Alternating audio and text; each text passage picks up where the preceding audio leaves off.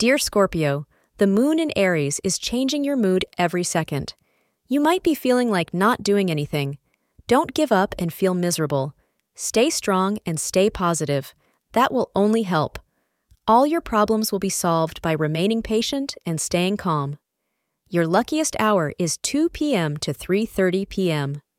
According to astrologers, orange is your lucky color. Make sure you are a faithful and good friend to your romantic partner.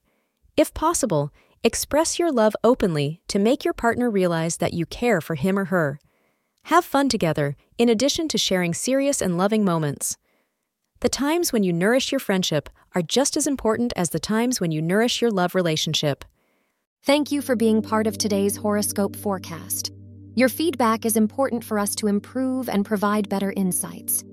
If you found our show helpful, please consider rating it. For an uninterrupted, ad free experience, simply click the link in the description. Your support helps us to continue creating valuable content. Thank you for being here and see you tomorrow.